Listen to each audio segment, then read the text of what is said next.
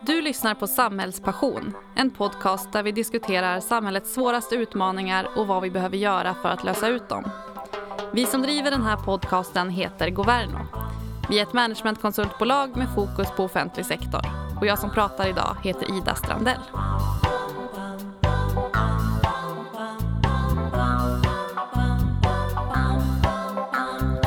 Den här podden är ni vana att höra oss diskutera samhällets svåraste utmaningar kopplat till till exempel hälso och sjukvård, skola, digitalisering eller informationssäkerhet. En annan viktig utmaning, som märkligt nog ofta blir förbisedd, är vår förmåga att samarbeta med varandra. De stora samhällsutmaningarna blir av allt mer komplex karaktär och ställer allt större krav på involvering av många olika kompetenser. Samverkan har varit på kommuners, regioners och myndigheters agenda i många år. Men när komplexiteten ökar krävs det ofta mer än måldokument, överenskommelser och riktlinjer. Det krävs samarbetsskickliga individer. Det blir alltså allt oftare viktigt att man kan lösa uppgifter i grupp, men vi pratar sällan om utmaningarna som kommer med detta. Varför är det ofta så svårt att samarbeta? Vad är det som gör att vissa grupper fungerar bättre än andra? Och vad kan man göra för att öka den kollektiva intelligensen i organisationer?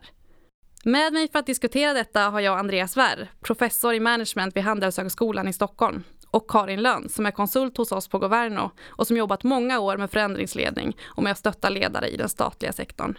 Välkomna hit till Samhällspassion. Tack. Tack. Andreas, jag börjar med att vända mig till dig. Jag slängde ju in det här begreppet kollektiv intelligens nu i introduktionen. Mm. Och det är ju ett ord som jag har fått med mig från en bok som du skrev tillsammans med Filip Runsten för några år sedan. Just det. Vad är det för någonting, kollektiv intelligens? Som du nämnde i din inledning så består ju organisationer av allt mer specialiserade individer och när vi idag får allt, ja, ska jobba med våra komplexa problem så handlar det ju ofta om att vi liksom måste sammanföra och utnyttja den här väldigt specialiserade kunskapen. Och kvaliteten i det, det försöker vi då fånga i det här begreppet kollektiv intelligens. Då. Och vad är det som är liksom det svåra med det här med kollektiv intelligens och få en kvalitet i det där som vi pratar om? Ja, det är ju egentligen att dra nytta av just olikheterna, för det finns en hel del forskning om just team och ja, hur man utnyttjar kunskap och kompetens i team som pekar på att vi i regel ganska dåliga på det. Det finns ganska starka, inte minst sociala mekanismer som gör att vi hellre fokuserar på den kunskap som är gemensamt snarare än den kunskap som skiljer oss åt. Vilket gör att ja, tittar man på prestation i, i så att säga vanliga grupper så är det ganska ofta så att de presterar kanske ungefär som, som den näst bästa individen. Men just att få till de här synergierna i de här olika kompetenserna som kan finnas runt ett bord som det här de är ganska svåra att få till och, och, och det ser vi som en outnyttjad potential som man mm borde jobba lite mer med. Ja men precis. Karin, vad säger du? Är det någonting som du känner igen från när du har jobbat med, med organisationer och, och medarbetare i organisationer? Ja, absolut. Det här med outnyttjad potential. Jag kommer in i väldigt många olika sammanhang där det eh, läcker ganska mycket energi. Det finns rätt mycket frustration att samarbeten och samverkan på olika sätt inte eh, funkar. Eh, finns en del, möter en del ilska och uppgivenhet för att det är svårt att få utväxling på det man faktiskt vill göra. Det är eh, flera organisationer som jag har jobbat med som också eh, har önskemål om att minska sina stuprör. Man vill hitta bättre samarbetsklimat. Eh, en del organisationer pratar om en bättre företagsanda eller en verksamhetsanda som gynnar samarbete. Man pratar om kulturfrågor som, som förvisso är en del lite vaga eh, begrepp men där man eh, längtar efter någon verktyg som gör att man ska kunna eh, prestera bättre. För det är ju utmaningar som de flesta organisationer står inför idag. Mm. Både att man har en hög arbetsbelastning men också att det ny, man ska lära sig att göra saker på nya sätt vilket ju är Eh, inte så enkelt vet vi ju alla lite till mans kanske. Nej men precis. Och vad tänker ni kring liksom potentialen och vad är det för resultat man kan uppnå då genom att få till en bättre kollektiv intelligens?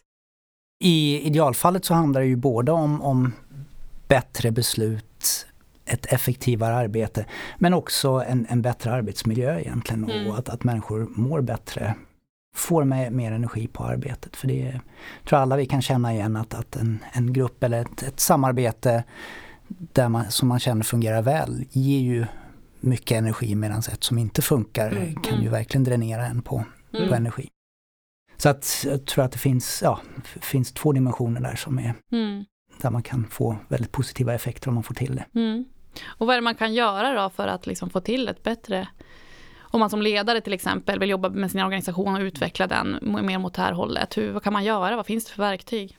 Det finns ju en ganska stor eh, verktygslåda från, från så att säga vår, vår grupputvecklingskunskap som vi har tittat på väldigt länge. Problemet med en del av den verktygslådan är ju att den, den bygger på en syn på, på grupper som någonting som utvecklas över tiden. Och tittar man på hur det ser ut i många organisationer idag så finns det ju väldigt få grupper som verkligen kan utvecklas som grupper. Alltså mm. Alltså den, den, forskningen baserar sig ju ofta på det militära där man liksom verkligen lever ihop under flera månader kanske. Mm. Um, Medan i organisationen så, så, kanske man ingår i 10-15 olika grupper och, och, man tillbringar en timme i, i veckan med den gruppen och två timmar i eh, veckan i en annan grupp och, och, medlemskapet i grupperna växlar ständigt. Så att eh, Visst kan man använda vissa av de så att säga, grupputvecklingsverktygen som handlar om att till exempel bygga tillit, bygga det som man kallar för psykologisk trygghet i grupper. Men jag tror den intressanta frågan som vi försöker närma oss och där har vi på inget sätt svaren ännu men, men det är ju kanske också hur man bygger in den här förmågan lite mer i det organisatoriska systemet i någon mening och där mm. tror jag det till stor utsträckning handlar om medvetenhet men också kanske ett gemensamt språk kring eh, hur kan vi börja närma oss frågan om, om samarbete på ett kanske icke hotande sätt i någon mening. För mm. att eh, jag tror att alla vet vi att det är bra att prata om gruppprestationer. Sen är det betydligt svårare att få till och faktiskt så att säga göra som man lär i meningen att man kanske avslutar varje möte med att reflektera kring hur gick det här mötet ja. då. Och att få in sådana strukturer en begreppsapparat kanske kring hur pratar vi om vårt samarbete. Både på den lokala nivån men också de här, ja, vad borde alla kunna om grupper, om samarbete? Hur förstår vi vår organisation som en mängd samarbeten? Så jag tror att det handlar om att bygga en förståelse och eh, någon sorts gemensam referensram där som gör det arbetsbart på ett annat Precis. sätt än vad det kanske är idag. Det här är ju jättespännande tycker jag, för det, när jag kommer in i organisationer så finns det nästan inget undantag, eh, utan man säger, ja ah, men vi sitter i så mycket möten mm. och det är så improduktivt och jag vill gå och jobba, jag vill inte sitta i alla de här mötena. Eh, och då har man ju bommat en, en väldigt eh, viktig sak och det är ju varför sitter man i möten och varför ska man träffas och varför ska man samlas eh, med olika kompetenser för att lösa en, en viss uppgift. Och om man inte är klar och tydlig med det initialt i ett möte, då blir det ju väldigt svårt och då är det klart det är lätt att tappa sugen på ett sånt möte. Så bara, det är en sån väldigt enkel grej att verkligen vara tydlig med ett syfte med, med ett möte och det är ju mötesledarens ansvar såklart.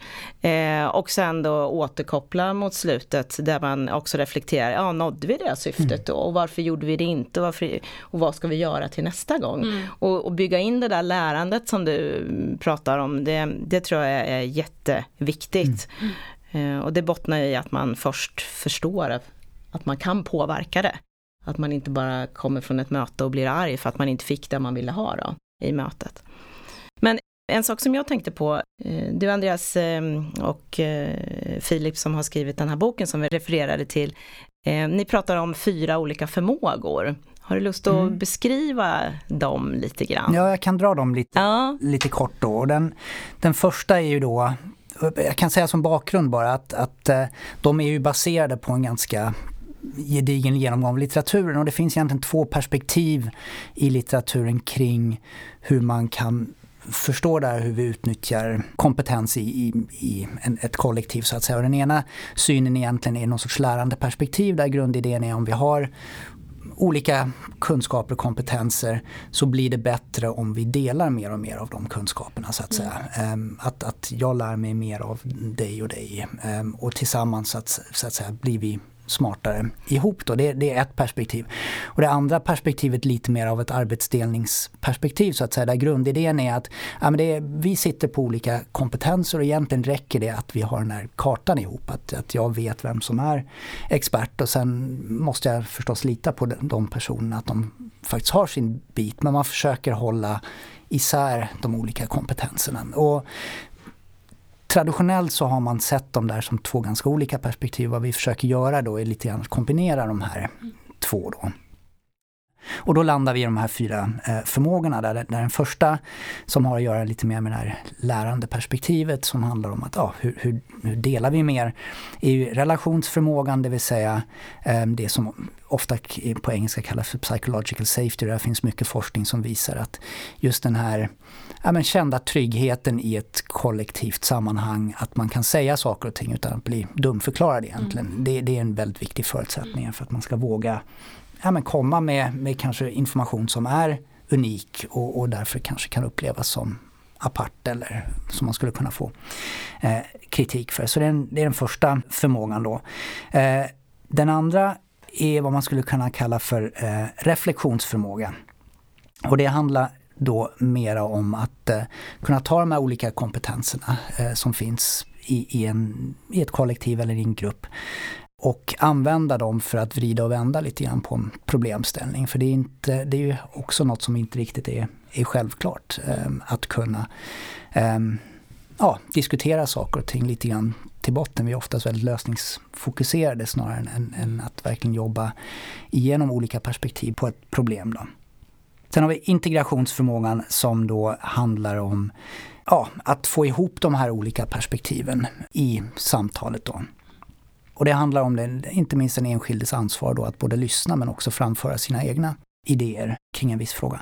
Och det sista är den här representationsförmågan, den här förmågan att med jämna mellanrum också gå tillbaks till vad är det för problem vi egentligen försöker lösa här. För det är ju en, en av de stora utmaningar för egentligen alla alla problemlösningssammanhang egentligen men det blir ju ännu mer accentuerat när man är flera, nämligen frågan om på vilken abstraktionsnivå ska man jobba? För varje, eh, varje problem kan ju antingen vara väldigt definieras väldigt specifikt eller väldigt allmänt och beroende på hur man definierar problemet så, så får man ju väldigt olika lösningsrymder. Mm. Och eh, därför blir ju det också en av de viktigaste aspekterna kanske av, av att utnyttja kompetensen, men att hitta en problemformulering på en lagom abstraktionsnivå som verkligen tar tillvara all mm. den kompetensen som finns. Mm.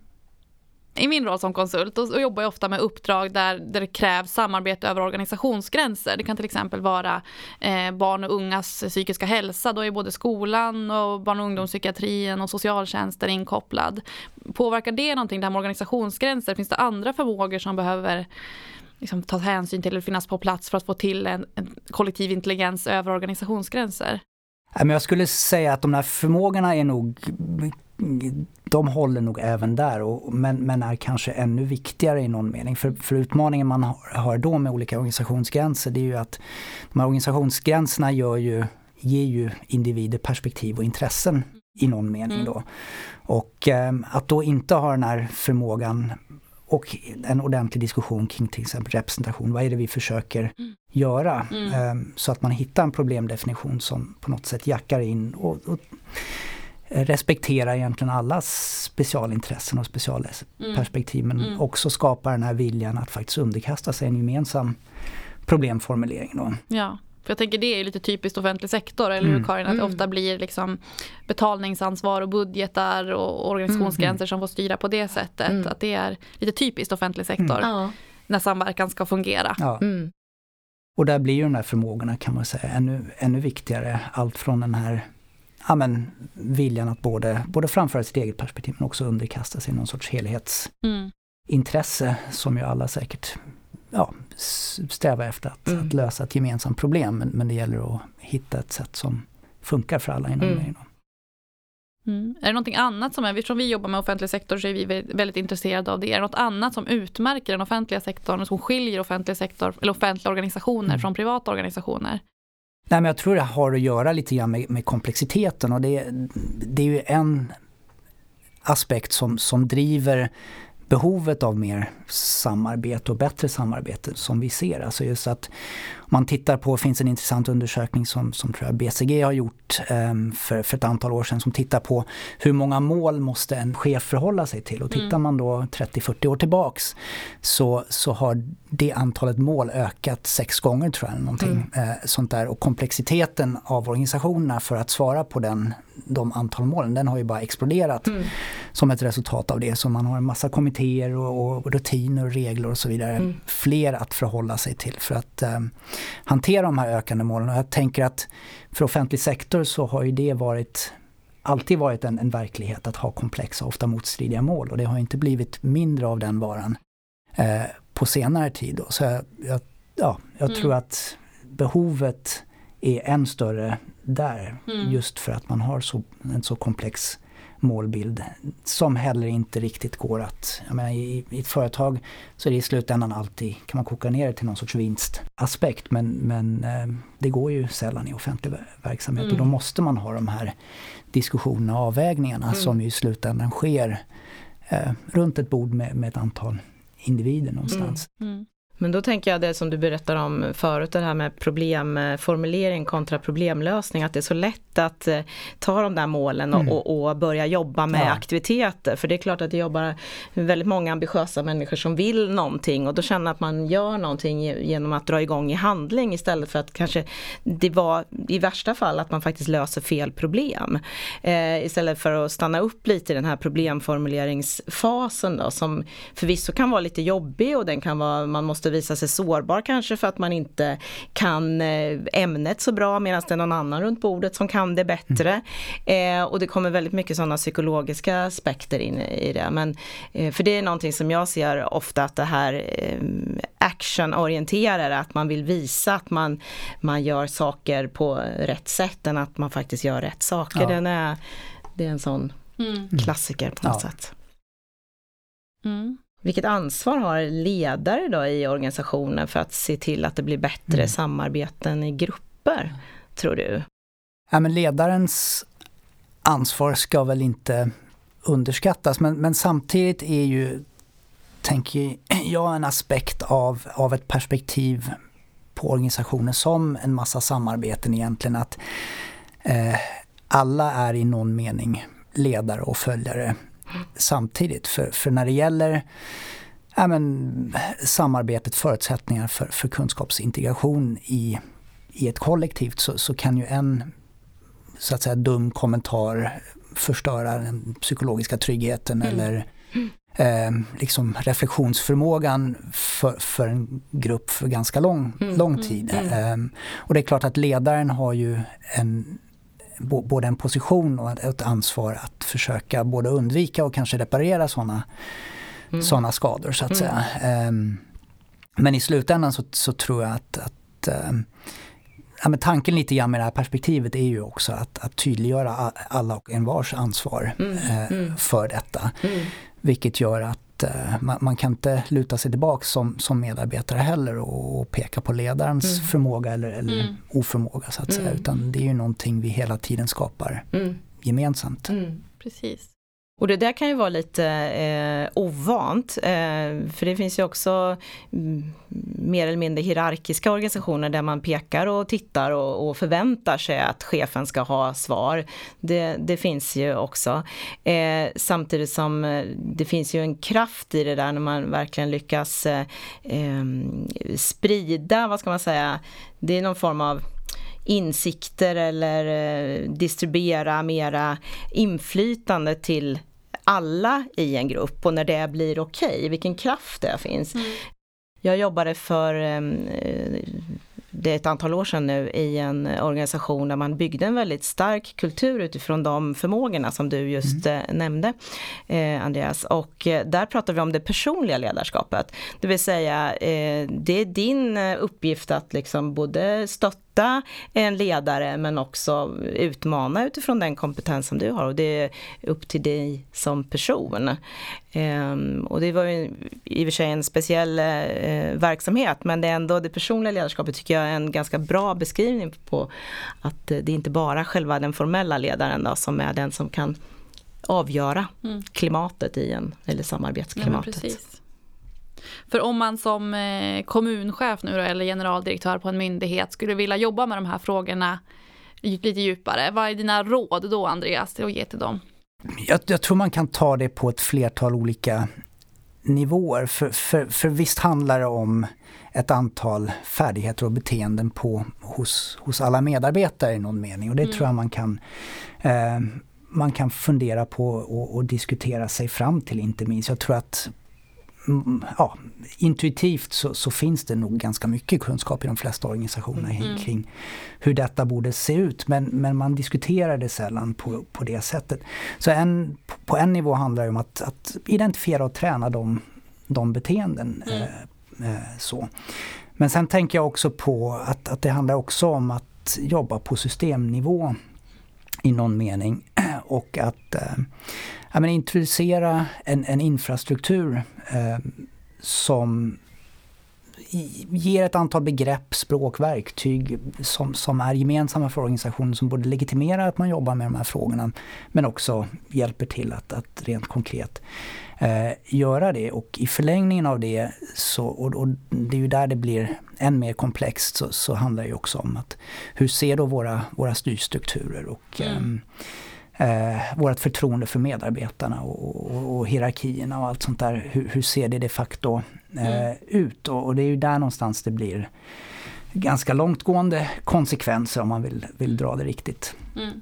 långt. Och, det är väl något vi, vi funderar lite grann på. Um, Mm. Att, eh, ja, hur det skulle kunna se ut och är det någon som är intresserad av att jobba vidare eller utforska de frågorna i myndighetsvärlden så har vi nu ett, ett, ett erbjudande via partsrådet i den här hållbart arbetslivsprogrammet. Så, så där är tanken att vi ska försöka få ihop 5-10 myndigheter som är intresserade av att jobba med de här frågorna och så att säga gemensamt utforska vad, hur, hur kan man göra det och mm. eh, ja, ja, spännande. Så att säga, de, dela erfarenheterna där. Ja. Vart vänder man sig om man blir intresserad och sugen på att vara med då? Ja, det är via partsrådet eh, som, och det är, ja, för, för alla myndigheter om jag förstått det hela rätt så är det eh, fritt deltagande.